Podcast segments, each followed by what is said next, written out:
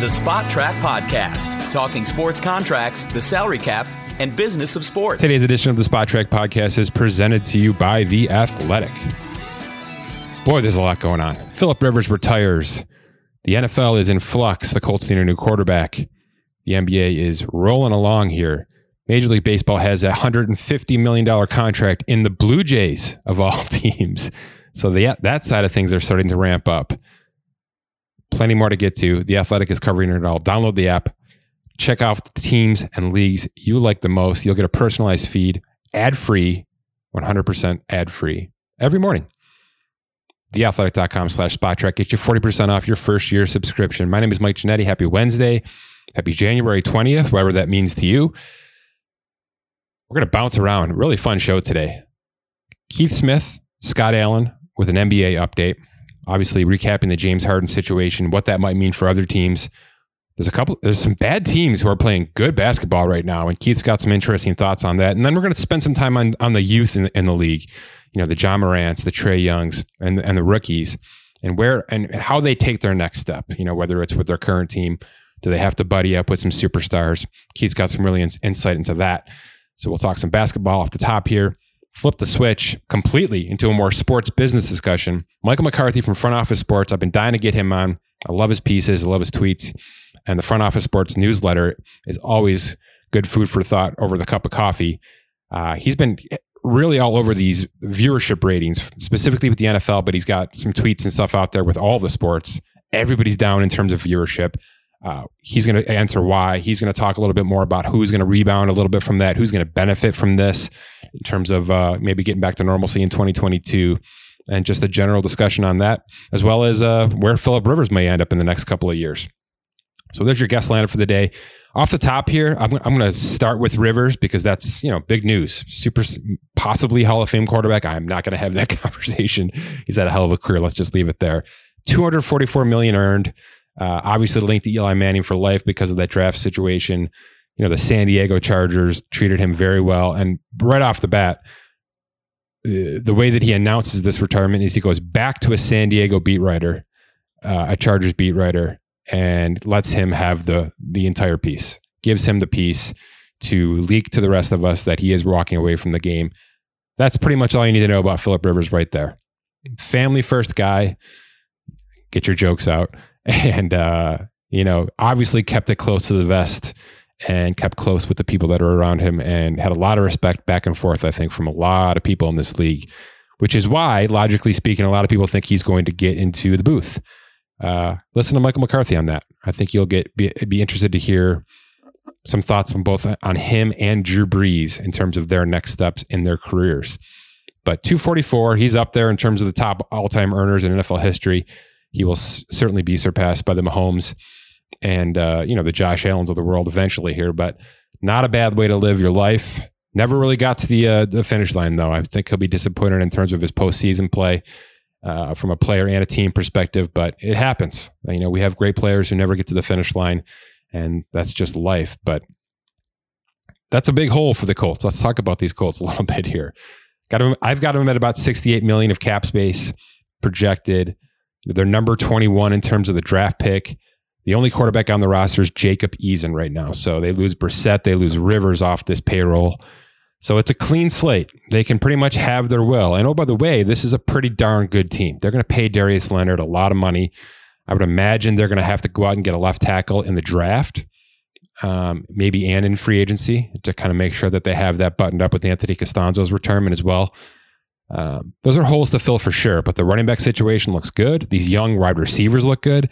Whether they bring back T.Y. Hilton or add something in free agency, Juju Smith Schuster, one of those players, Kenny Golladay, it's all doable because of the availability of space slash not too many needs. Um, I'd expect them to address the secondary a little bit, maybe a defensive tackle, and then a lot of offensive line work. I think they just need to shore that up. I love Quenton Nelson, of course, but just got to make sure you, that whoever you bring in is going to be secure in their role in terms of the quarterback. So let's talk about who this could be. I put this immediately on Matthew Stafford's radar because uh, that's a both a contract that you can accept. It's similar to the Rivers contract in terms of what you just paid him. So if you want to do that for one or two years, giving up draft assets to bring Matthew Stafford in makes sense to me. I'd also think a little bit more out of the box on this one. Um, you know, I mentioned this morning on Twitter that we're at a point now where we're a little bit oversaturated with the veteran quarterback situation. You know, I don't I don't know that Cam Newton finds finds a starting job. I don't know that Andy Dalton finds a starting job, though I'd put him in the conversation for this or Chicago or somebody who just wants to band-aid it. Um, for sure. You know, what's going to happen with Jameis in New Orleans? I don't know that they let him leave. Why would they? He's had the experience now of that system and they need to be cheap. So it makes sense for Jameis to put in sort of an incentive based contract there for the next year or so. So where does that leave the Colts? You know, the the sexy talk for, over the last month was Carson Wentz because Carson Wentz was trying to force his way out of the situation he was in. Where we've now learned a lot more about Carson Wentz through some reporting locally in Philadelphia. Um, Pederson's out, new coach is coming in, and the demands from the new coach basically have said, um, "You got to fix Carson. You know, you're coming in not to up, you know, overhaul this roster." You know, we're going to move some parts off for cap purposes, but Carson's here. That contract is sort of stuck in stone. Fix Carson, at least for two years. And, you know, then you can have your legacy after that. But so what does that mean for Jalen Hurts? Now, it's a second round pick. They can certainly keep him on the roster as insurance and it won't hurt their cap at all. I mean, it's it's absolute dirt cheap. But the kid can play at least a little bit. And maybe they've shown enough maybe they should have shown more in week 17. But I think there was enough of a showcase to at least intrigue some interest from the league. And maybe this is not a bad spot. Maybe this is not a bad spot, Indianapolis, for Jalen Hurts. So, what does it take to get Jalen Hurts out of Philly into Indy? Maybe pairing him with a veteran on a one year deal, whether that's Derek Carr, Jimmy Garoppolo, whoever becomes available, you know, on a one year basis and seeing what you have in in a two in a two person system like that. So maybe Jalen Hurts begins to learn Frank Reich's system a little bit because the kid's 22. He's 22 years old. He's in the second year of his rookie contract. You know, this is not a guarantee that Philly would move on, but you know, for the right price, they'd listen. I would imagine they'd listen. So why not Indy? Give yourself not not only a chance in 2021, but maybe a chance for the next four years with a guy with a 22 year old kid who you know, has some ability for sure, has some athleticism at least. I'd put it out there. I would absolutely put it out there because I think this Indy team is not just a one and done in 2021. This team is built now for a three to four year window of contention. They darn near took out Buffalo and got themselves into the divisional round this year with, you know, a Philip Rivers who couldn't throw the ball 50 yards. You know, he was more of a game manager and a damn good one at that. So how about starting fresh? You know, I am not sure you can get the Jalen Hurts type of player at number 21, nor should you, you know, nor should you because of the quarterbacks that are available. Like I said, I think you go and get the best available tackle in the draft at that point and, and you pay your defense a little bit of money and you go from there. But with cap space and the availability of some of these veteran quarterbacks, it makes sense to go and get somebody who has a ton of experience, put him in the roster, likely make him the week one starter for 2021. But why not get Jalen Hurts out of that Philly situation and bring him over into a situation where he may be starting this year, he may be the future. But I, I certainly like the future of Jalen Hurts better in Indy than I do Philly, is my point. And if Philly has to overpay a little bit to bring that guy in, so be it. So be it. It's not going to cost you a first. We know that. Um, so I, I'd like to see them go in multiple routes here, whether that's via the trade and free agency, whether that's via free agency and a second round or third round pick. Whatever they can do there, I think it makes sense, but I think more is better in this case because your team is ready. Don't leave yourself shorthanded. Go out and make make a couple of moves, see what you have. Maybe one that's short term, one that's more long term. Because I do like this team over the next three to four seasons. I think the window is there. All right, let's bring in Keith Smith and Scott Allen and talk some basketball. Today's episode is also brought to you by the Online Betting Guide. Do you consider yourself an NBA expert, knowledgeable in stats, trends, plays, and injuries? Prove your skills against other knowledgeable basketball fans in OLBG.com's NBA Pick'em contest. Enter for free and share your NBA picks to win cash prizes totaling $130 in prize money. OLBG.com is a sports betting community where expert handicappers share their predictions to compete for top place in the leaderboard while also helping others make informed betting decisions. Show them what you've got today. Visit OLBG.com. Welcome back to the Spotrac Podcast. Keith Smith and Scott Allen, of course, our NBA guru. Guys, it's a uh, interesting year so far with the NBA. I guess that's the best way to categorize it. We're having postponements kind of left and right. Keith, I know you're on the pulse of all this. Just your general overall sense of how things have gone so far. I, I, would say as expected. I, I, think the NBA was very clear. They thought that there would be some bumps in the road and that they were going to try to push through those as best they could. And I think that's what they've done. There, there were concerns. I think when we had, well, we're up to three or four teams at once, we're kind of going through at least mini outbreaks and having cancel, cancel cancellations. I, I wanted to say cancelizations, and that's that's a new word. Um, but they they were uh, in a position where I think it was. Um, they, they knew this was going to happen and they knew that there was going to be some postponements and, and uh, short-term shutdowns and, and the like and they're just i guess the best way to put it is they're making the best of it and trying to complete this season as full as they can. All right let's, let's uh, quickly get through the Harden stuff. I'm sure you've done your homework on it and uh, have been speaking to it until you're blue in the face but kind of unique because of how they split it off. Uh, you know the three teams the you know they split the trades off in terms of uh, LeVert. It's actually a four four way trade now, right?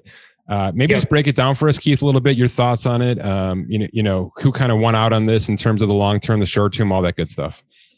Yeah, so I think think your it was interesting when it was you know two trades, and then now it's it's it's a four team or four team trade, and and all that because of the Caris LeVert situation. So first, my thoughts are you know with him, and hopefully he you know uh, gets through whatever is going on and they figure it out and and he's fine. So I guess I'll start there with the Pacers. I think they, assuming LeVert is is okay and able to come back at the level he was at, I think the Pacers did really well in this trade. They, they Victor Oladipo was was going to be gone anyway. We we knew that um, after this season, and I think Victor Oladipo probably made it clear to the Pacers from all the reporting I'm seeing, the things I'm hearing myself is I'm not doing an extension. I, I don't want to be here anymore, but I'm going to play. I'm going to play hard while I'm here. I'm going to do what I do. And I think turning that expiring deal into a cheaper guy that got them out of the luxury tax for this year, we know that's important for the Pacers. And a guy who's been really good, I think is important. I think LeVert is a guy who is he's a better playmaker for others than Oladipo is. At this point, Oladipo is more of a scorer. He's going to get it done for himself.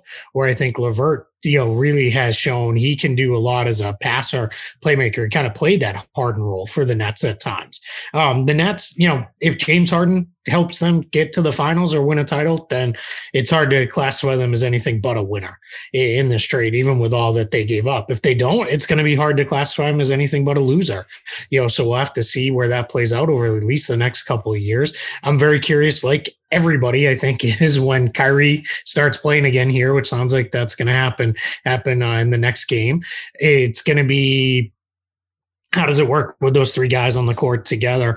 Uh, that that'll be fascinating. Harden and Durant together have been great in their first couple of games, and then from the uh, Rocket side, you get eight draft pick or control of eight draft picks. That's pretty good.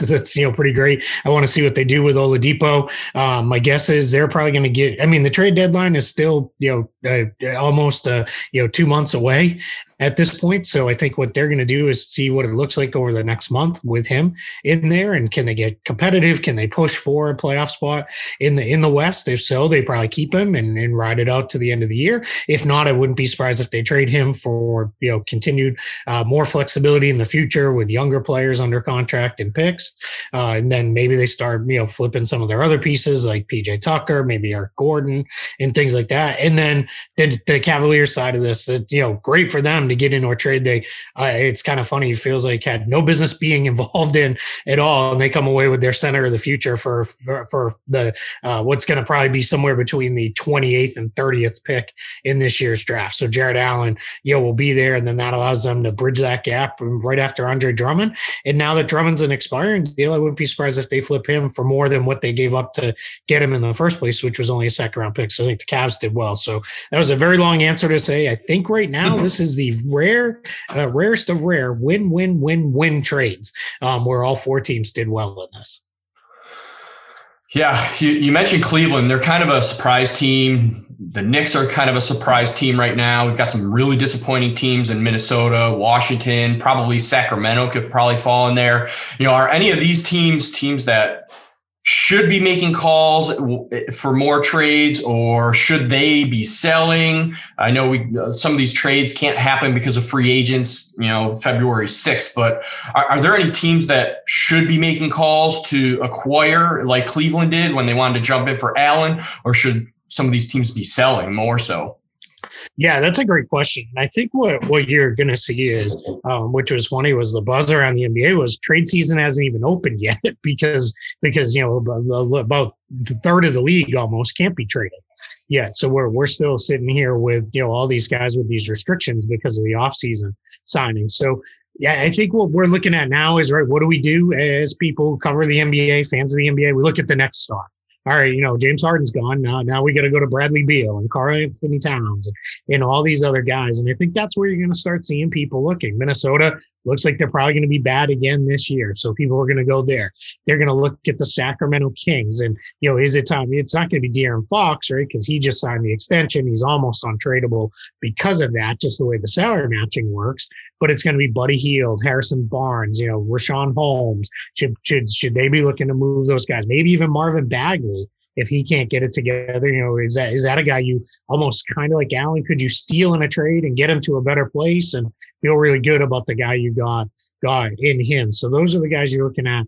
I think on that side, and then I mentioned Beal. Um, I think you know there's a sense the Pistons would love to try to maybe move uh, Blake Griffin. I don't think that's going to happen, not with that player option um, there. But then the Cavs, you know, Andre Drummond, does he get moved? Does they, you know, I assume will invariably fall out of this. And then the one team that it's funny, not a lot of people talk about them because I think they get forgotten. They play right here in my backyard is the Orlando Magic. And people are really looking at the Magic and saying they are so banged up. And their their guys, a lot of their guys are not coming back. Markelle Fultz, Jonathan Isaac, they're not coming back to help this year. So you need to look at the Magic and say, all right, is it time, if you can't reverse this, is it time to move on from Nikola Vucevic, Terrence Ross, Evan Fournier, Aaron Gordon, really blow this thing up, bottom out the rest of this year, and then come back around Fultz and Isaac next year when they're healthy. So that's a team that a lot of folks around the league kind of had their eyes on is what is Orlando going to do? Now that's been a question for quite some time because they've made some curious decisions, but it's it's definitely a team I think people think could you know go that route of starting to move players. Keith, kind of aligned with this discussion, where do the Warriors sit for you? I mean, they're seventh in the West. You know, they've had some powerful, powerful games. Steph has kind of put him on their on his back at times. I'm not sure how sustainable that is, but yeah. um, you know, are they going to let this thing ride out and just kind of, you know, let 2021 become what it is until Clay gets back in the fold? Or, you know, you're talking about some teams that are looking to blow it up or maybe add here. You know, is adding a piece right now reckless because of what's sitting on their bench? Yeah, and adding a piece, you know, is that reckless because that every you know, yeah, every dollar you spend, you know, counts for about you know seven in real dollars, and then they'll get that discount. I think that's the yeah. the nice thing for them this year is uh, they get that little bit of a discount uh, on the backside of it. But yeah, it's um, I, I think what the Warriors are doing, what, what you're kind of hearing about them is they're another team that's probably a little bit in the evaluation stage over the next month or so. If they hang in the the playoff picture, at least the play in picture they'll probably just you know go play it out with, with, the guys that they have, and they'll they'll push forward. I don't think they're really necessarily going to look to add anything, um, you know, at this point, but they'll, keep going. And then I think what you're going to see with the Warriors, if they if they drop out, if they start to slide out of that playing picture, I don't think it'll be any of the big guys. It's not going to be Steph or Draymond or anything like that. But I think you could see them. All right, you know, do we move Kelly Oubre Jr.? Know, well, what is his future here anyway? He's on an expiring deal. You know, we flip him, uh, you know, get some savings, maybe get a pick for him or something like that. Keith, on that line, you mentioned Oubre and it sparked a conversation. Uh, that Celtics trade exception, I know that's kind of your neck of the woods as well. Mm-hmm. Any any any noise there? Are, are they going to sit on it for a bit? What do you what do you think happens there with Boston and that exception? Yeah, I think right now. Um, so here's the important thing to note: that trade exception is 28.5 million, but the Celtics are hard capped and they're 19.6 million under the hard cap. So unless they send salary out, which of course they probably would in a trade, um, they can only use 19.6 million of that. But if they send out like a Romeo Langford at four million, they can go up to 23.6 million. And that, that's how it would keep keep adding up for how much they can use. So I think what Boston is, I think again, everybody is, it feels weird to us, right? Because we're at the end of January. It feels like this should be ramping up to the trade deadline.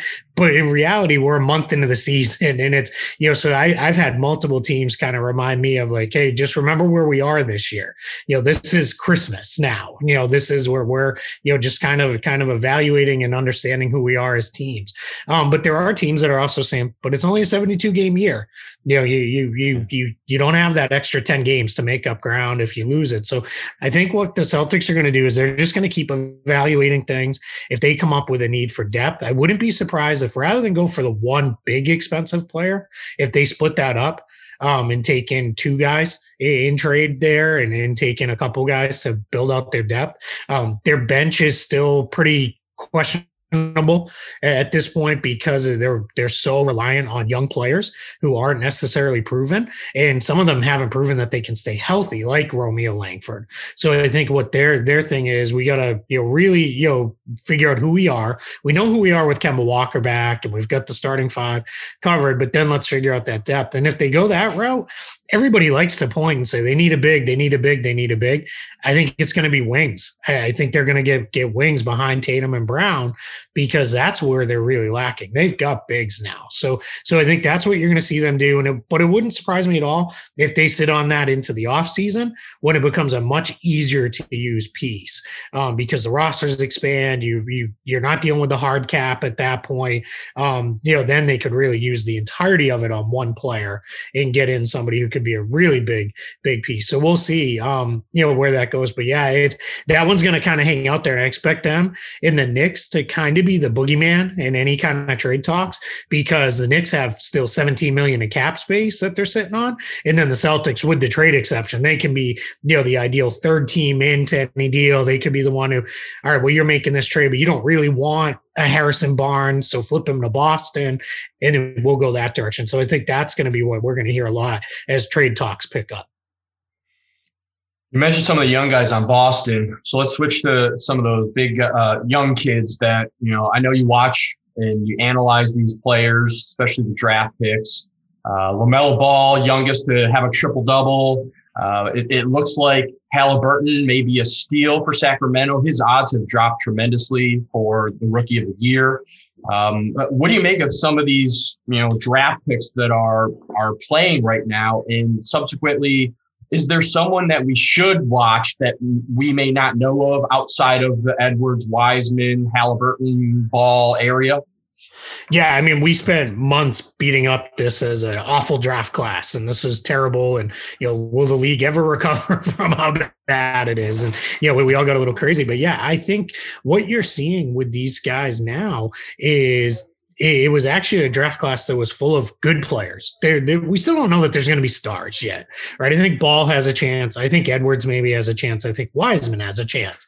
But beyond that, we'll see. But I, I love Halliburton. I'm glad you called him out. I think he has, you know, been absolutely phenomenal thus far for the Kings. Um, other names to to watch: Emmanuel Quickley eh, for for the Knicks. He is playing, you know, great. Um, he was somebody I was really high on coming into the draft, and you know, I think he's landed in a really good spot for him. Peyton Pritchard of the Celtics has done really well. Um, you know, off the jump the second round guy, Xavier Tillman, is starting to play really well for the Memphis Grizzlies. Is starting to kind of be be that uh, I like to call it that traditional Tom Izzo player, where he's a jack of all trades, maybe not necessarily a master of none, but can do all sorts of helpful things. They're they're kind of using him. Uh, Memphis is in almost like a pseudo Draymond Green type of role, which is you know really fun. Um, in in Detroit, Isaiah Stewart's a, an under the radar rookie who is uh, in their rotation, playing well as a backup big man. He's bouncy, he's energetic. Kind of reminds me of uh, Montrezl Harrell um, in the way he was used early on. Tyrese Maxey of the 76ers has played really, really well. Um, so I think what what that is, I mean, I could probably rattle off another five or six guys that that that are playing well out of this draft class. And what that tells me is, while we may not have that slam dunk, there's no Zion, there's no AD, or we know that that guy's a superstar. Um, what I think we're going to come out of this with, there were probably 20 or 30 guys at least at a minimum that we can say these guys are five to eight year pros in rotation guys in the NBA. And I think that's a pretty big win for a draft class that a lot of people were down on. Yeah. And some, you know, you mentioned Tyrese Maxey, he came in because, you know, a situation where almost all of Philadelphia was on health protocols and he he lit it up with like 38 points, I think it was. And then you have Cole Anthony on Orlando, who's been able to fill in the shoes. Uh, yep. with you know Fultz being out and Isaac, and he's been getting that time. You know, I think what we're seeing is uh, guys that are young and because of the health protocols, we're seeing guys get more time than they probably would at this young age, uh, being draft picks. You know, th- there's those few like ball that are going to fit in, but the fact that these players are able to get this time now and, you know, they're playing up against, you know, your Steph Currys and your LeBrons. Don't, don't you think that this experience that they're getting is going to help in the long run. And su- subsequently with Maxey, you know, one of my follow up questions was going to be if Maxey keeps producing when he's on the court as he is, does that mean that Ben Simmons is on his way out, or do you think they're going to be able to play both of them at the same time? Yeah, I think to your first part of the the question, um, I think it is uh, the the this is training camp, summer league, those preseason scrimmage times that's all of this rolled into one right now for these young guys. So circumstances being what they are it's kind of make the best of it and roll forward. And it has been really good. Like like for tyrese maxey where it has been big for him to get these minutes. Cole anthony you know he's cole anthony the rest of this year he's the only point guard left on the team. So he's going to get everything he can handle and more. And there's there's times when uh, i don't know if you watched the magic play on uh, mlk day or um, that noontime game. It was pretty rough at times, and uh, that might be what it looks like. But in the backside, that'll be better uh, for these guys. So absolutely, these guys are um, getting force fed minutes, and they're going to take advantage. Now, to your other question on Philadelphia, I do think that changes things maybe a little bit. I think they want to make sure um, that Simmons remains a part of things. I think Doc Rivers is being very truthful when he talks about how high he is on Ben Simmons and what he thinks of him as a player. I think what becomes really interesting for the um, for the uh, 76ers, though, is does this rather than move Ben Simmons, does this open up some other stuff where you could do different things with Ben Simmons? Could you really move him off the ball, play him as a, a more of a, uh, a Draymond Green type of role, um, where you know it's just focus on your defense, be a ball mover when you're out there, hang around the dunker spot, and those kind of things, and that could really kind of change things for him as well. Versus saying you're the point guard, run our offense, get everything set, and I think that is part of Maxey's emergence opens up different lineup combinations that maybe weren't going to be used previously for Philly. If let's finish on this. I'll get you out of here on this one. Um, we're talking a lot about the youth in the league, and it's you know I think that's a good thing. By the way, I mean if, if we're sitting here talking about LeBron all day, you know. Eh, you know, we'll get clicks and that's about it. But uh, the, the youth in this league is actually really, really promising. But I, I look at the youth and I look at the standings and I get it. But, you know, I'm looking at Dallas with Luka 10th. I'm looking at Ja Morant with Memphis, 8th. I'm looking at Trae Young with, with Atlanta, 8th it, are we really just stuck in a league right now where you have to kind of pay your dues and then pair up with superstars and go do that? Is that still where we are? We are we still in that bubble, or is there a way forward? I mean, Atlanta certainly tried this offseason with with free agency and trades, uh, but they're kind of stuck in the in the same hole right now. You know, how do we get these young young superstars who clearly are ready to carry a team to take that next step and become top five conference uh, contenders? Yeah, no, that's a great question. And I think yeah, to your point, it's so early in the standings. But yeah, you look at the top four or five teams in each conference. Uh, what do they all have in common? Chalk, they all right? have, yeah. Yeah, right. And, and they all have two, three, or four guys that you can say, yep, those are the guys. And a lot of them are guys who have been around. Probably the youngest team in that mix is probably Boston. Yeah. But it feels like because Tatum and Brown were starters day one on good teams, they've got those reps that guys at their age don't normally have. So I th- think that that's a little bit different um, there. And then, you know, Milwaukee's got Giannis and Holiday and Middleton. Philly's got their guy. You know, we could go through the whole list, but but I, I think there is something to that. I think there is a, a, a point where it's great to have all this youth. I go always think back to remember Oklahoma City when it was Durant and Harden and Westbrook, and we're all excited because it's like these guys are going to be in the finals for the next you know ten years. And I think what we missed was there were some things that happened with them where they got there quicker than expected and then it fell off. And then I compare that to the Warriors, who the first year that Warriors group came up, remember they get kind of drubbed in the second round of the playoffs and knocked out.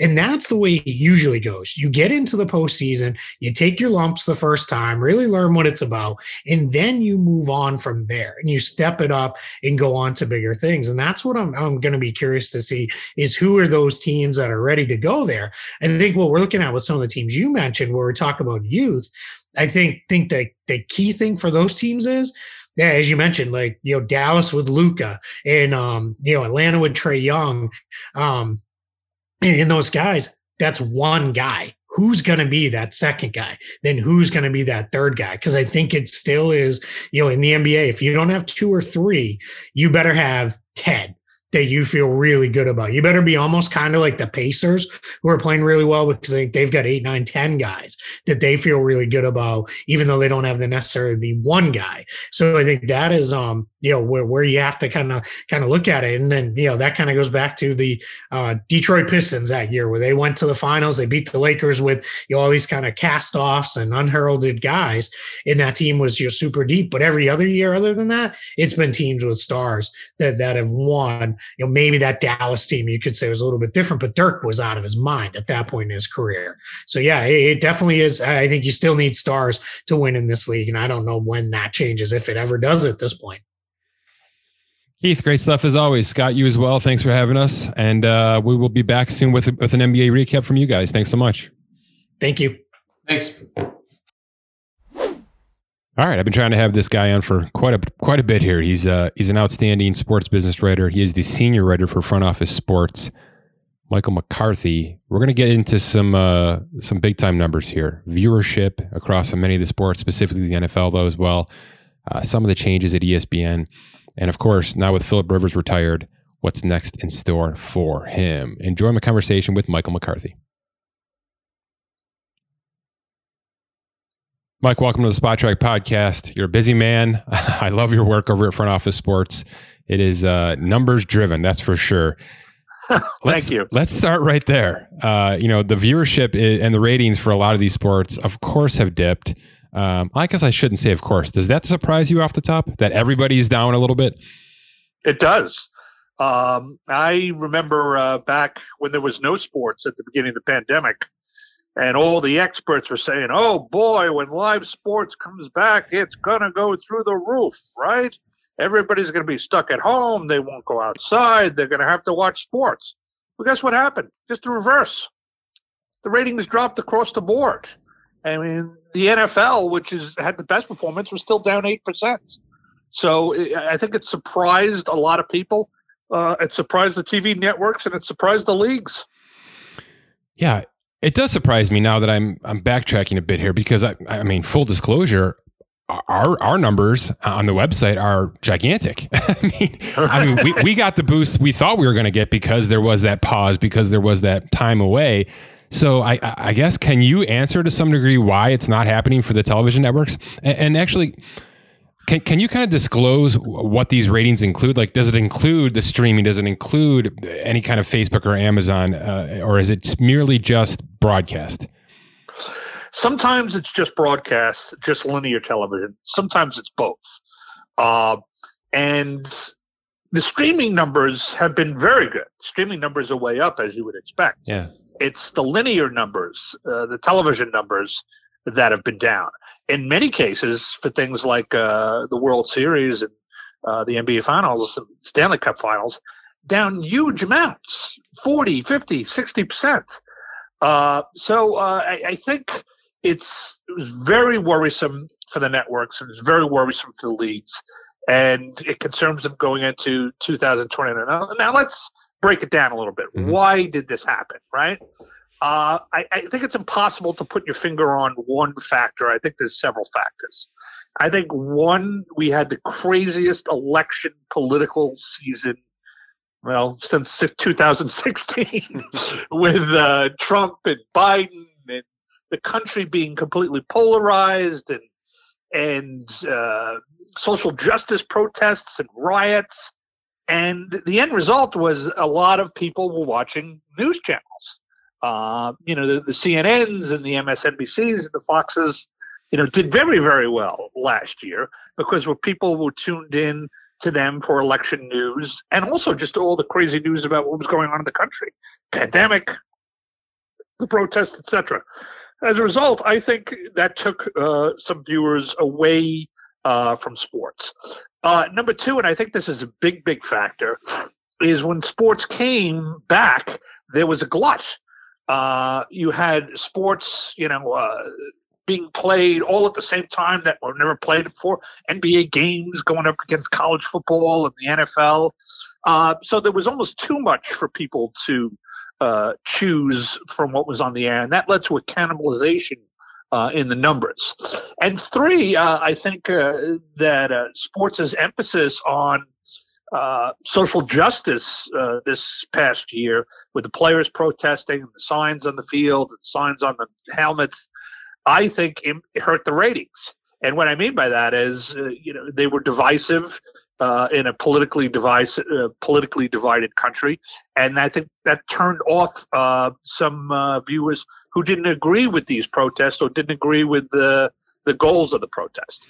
So I mean, you put it all together, and uh, you know, it was kind of a perfect storm for uh, sports, uh, a storm that nobody really expected. Yeah, uh, well said. Okay, so flash forward. Let's say 2022 is, and I quote, normal. um, you know, everybody's in their their time slots. The seasons are as they should be in terms of regular season start dates. Um, does anybody not get back to the peak they were at in 2019, for instance? You know, who's going to suffer the most from this little blip here? I think uh, the question should be reversed. Who is going to get back to really? the peak? Yeah, I mean, I think that what has come out of this, and this is something that we're all getting a grip on, is I think viewer habits have changed uh, to some extent. I think during the pandemic, when there was no live sports for upwards of four or five months, people found other things to do. Um, habits are hard to break, but once they're broken, you know, people find alternatives. Uh, I, I, think people's viewing habits changed. I, I think people who might have uh, normally spent an evening uh, in front of the TV watching a game or reading a book or, or doing something else, uh, watching Netflix or they, they just. The, I think there was a, a, some sort of sea level change in society uh, wrought by the pandemic that is still shaking out. We, we really don't know what the re- results are. So for us to kind of blithely expect, oh, well, it's 2021, there's a vaccine coming, everything will be back to normal. No, I don't think so. Interesting. This is a lot more negative than I thought it was going to be. I'm not. I'm not trying to be negative. No, I'm it's, it's the numbers. You're right. You're you're reading the numbers here. Um, okay, so let's go one more step down then are these leagues going to have to change? And maybe not so much the broadcast because i think that is evolving with virtual reality and the streaming. I mean that you know there are many layers that haven't been unpacked yet i think from from many of these leagues. Um, so two part question. The nfl is up here in terms of their tv rights. You know i think a lot of people thought it was going to be huge like really really big and ter- almost double of what they've been receiving before from a lot of these networks is that going to remain? Is that still the plan for the NFL, or do you think they have to come down to earth a little bit on that? The NFL only goes up. Yeah. It only goes up. It's the closest thing to a sure thing in television. Do I think this will have any impact uh, on their, you know, eventual rights deals? Maybe a little. But I mean, I still think you're looking at a league that's going to increase its rights by anywhere from 70 to 80 percent. 70 to 80 percent. I mean, that's astounding. And that's because the NFL is a sure thing. And when we talk about an 8% drop, that is, to coin a phrase, a drop in the bucket compared to other leagues. And it's a drop in the bucket compared to other sports. Yeah. TV across the board is down as more people cut the cord or, you know, shave, cord shavers, cord cutters. They're going to streaming. They're watching Netflix. I mean, I teach at Rutgers University. And a lot of these students, they don't know from a cable package. They don't want, they don't have a cable package and they don't want one. You know, all their viewing is done on demand. Um, so I, you know, I think TV as as a medium, a delivery medium itself is in trouble. Uh, and you know, in the land of the blind, the one-eyed man is king, and you know, the NFL is king.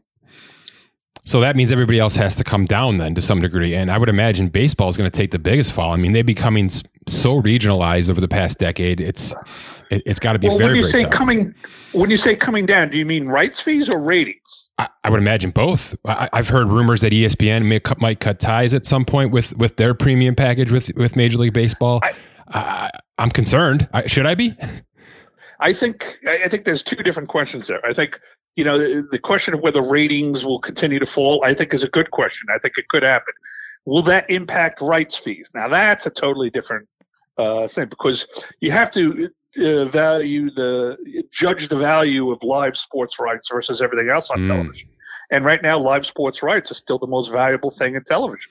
So I don't think sports rights are going to be hurt. I think, in fact, you know, these leagues will continue to do uh, incredible um, uh, numbers for live sports because it's the one thing that you know people want the most. Uh, you know, they don't zip through the commercials; they watch it live. They watch the commercials, all those things that Madison Avenue wants and desires, all the things that they don't do anymore. You know, for sitcoms and 60 Minutes and dramas and, and everything else, live sports is where it's at. Uh, not studio sports, live sports, live games. I guess you're right. I mean, what else do we actually have a schedule for? right? I, right. I, I, don't need to sit down at 8 p.m. for anything specifically except for, you know, Monday Night Football. Yeah, that's exactly right. So I guess it's as strong as it could be, uh, even if that means less viewers and they're just going to have to live with it at some point. Um, yeah, I'll give I'll give you another reason yeah. why uh, the NFL is king. Why they've been so smart about this whole thing. What has the NFL always depended on since the 1950s? Broadcast television. Yeah. They were the one league that said, you know what, we're going to get all our games out there on free over the air broadcast television. Well, they look pretty smart now because as the cable uh, networks shrink and people cut the cord, everybody's still got their broadcast channels, right? And guess what? You know what I mean? When a, Disney signs the next pass package uh, for TV rights, you could bet your bottom dollar that games are going to be on ABC again. So the NFL is going to have a clean sweep of games across all four broadcast networks. Do you think they'll continue to add days like they did this year because of the COVID situation, or do you think that was overkill? That was overkill. I, I think they were adapting to the look. Look, everybody hates Thursday night football. I mean, Do we? we still watch. I mean, we watch, but I mean, yeah, uh, you know, the we suffer through it, it. Coaches hate it. You know what? The networks hate it because they mostly lose money on it. Yeah, uh, they only do it to you know satisfy the NFL's uh, uh, greed and ambition. So, uh, you know, will they add another day? I don't think so. Uh, you know, if if if they really went after a day, boy, you know, I think there's a possibility. You know, you could see Friday or Saturday night. But yeah. boy, if they if they go after Saturday night, you know that that really encroaches on college football. There's always been sort of a gentleman's agreement that the NFL, you know, didn't play games on Saturdays to protect the college game. Sure. But you know, that's even that is breaking down during the pandemic. We we've seen games literally all seven days of the week. So who knows? Yeah, eh, interesting for sure. It was nice most of the time because we're all in the house. But you know, back to normalcy, I don't think that'll be so nice. You're right; it'll be overkill. All right, uh, I'll get you out of here on this kind of timing. Philip Rivers walks away from the NFL today, 17 seasons. Uh, you did a piece not too long ago about him, basically uh, I mean, it's a it's a set guarantee that he's going into the booth somewhere, or, or at least as an analyst somewhere. Do you have any idea kind of where that's going to be, and what's your feel for how he's going to do? I I don't think it's a guarantee that he's going into the booth. I think it's a guarantee that if he's interested in going into the booth, there will be TV networks interested in him. I see. Because I've been hearing for years that they see him as the next Tony Romo. He fits all the prerequisites, right? He's right off the field. It's not like he, you know, retired 20 years ago. He's literally right off the field. He knows today's offenses, today's defenses. Two, he never shuts up. Guy loves to talk. He's one of the greatest trash talkers in the league, which means he would be, you know, pretty good on uh, on TV.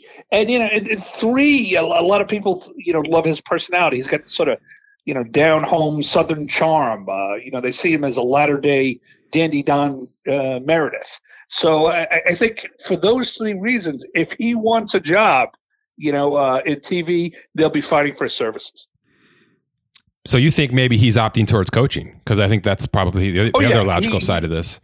Yeah, he's definitely got a, a coaching gig uh, lined up. He's going to do high school coaching in uh, his native uh, Alabama, but is you know, but that doesn't mean he can't uh, do TV too. I mean, Sure. if you do a game or a studio, it's it's a couple of days a week. You know, it's not a seven day a week job. You know, you, you fly out to the game. You know, a night or two before. You know, you have dinner. You interview the coaches. You interview the players. Do the game the next day. You fly back. I like it. Yeah, I, I love the personality. I think it was meant for TV, so I hope he gets there eventually. But you're right; it could be a little bit of a waiting game, especially if Drew Brees takes over this year. You don't want to have to compete with that. Uh, I, I, frankly, I don't think Drew, Drew Brees is going to be that good. no, okay, I, I mean, I, I've talked to a lot of people who think he's kind of a stiff, and yeah, a little uh, more vanilla. forget- yeah, yeah, yeah. I mean, you know, and don't forget he got into trouble for those comments sure. about uh, criticizing uh, his fellow teammates for not standing for the national anthem. Uh, you know, he apologized for that. You know, 19 ways from Sunday, but that could make him a bit gun shy. Last one is is the Super Bowl in trouble in terms of ratings?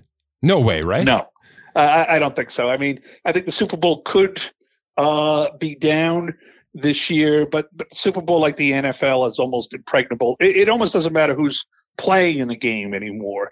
It's a national holiday. It's Yeah, you know really is uh, the unofficial national holiday of the United States where we all get together and party and, and have fun. Uh, so I, I don't think uh, you know the Super Bowl is in trouble. I don't think the NFL is in trouble. I think it's the other smaller sports that uh, that could be in trouble for the ratings. Michael, you do great work. He's the senior writer for Front Office Sports. That is frontofficesports.com. Thanks so much for your time. Have a great day. Hey, thank you. It was great. All right, that's going to do it for this edition. My thanks to The Athletic. Check out theathletic.com slash spotrac, S-P-O-T-R-A-C for 40% off your first year subscription and the online betting guide, OLBG.com. Free prizes and make yourself a better, better today. For Keith Smith, for Michael McCarthy, for Scott Allen, my name is Mike Ginnitti. Thanks for listening to this edition of the Spotrac Podcast.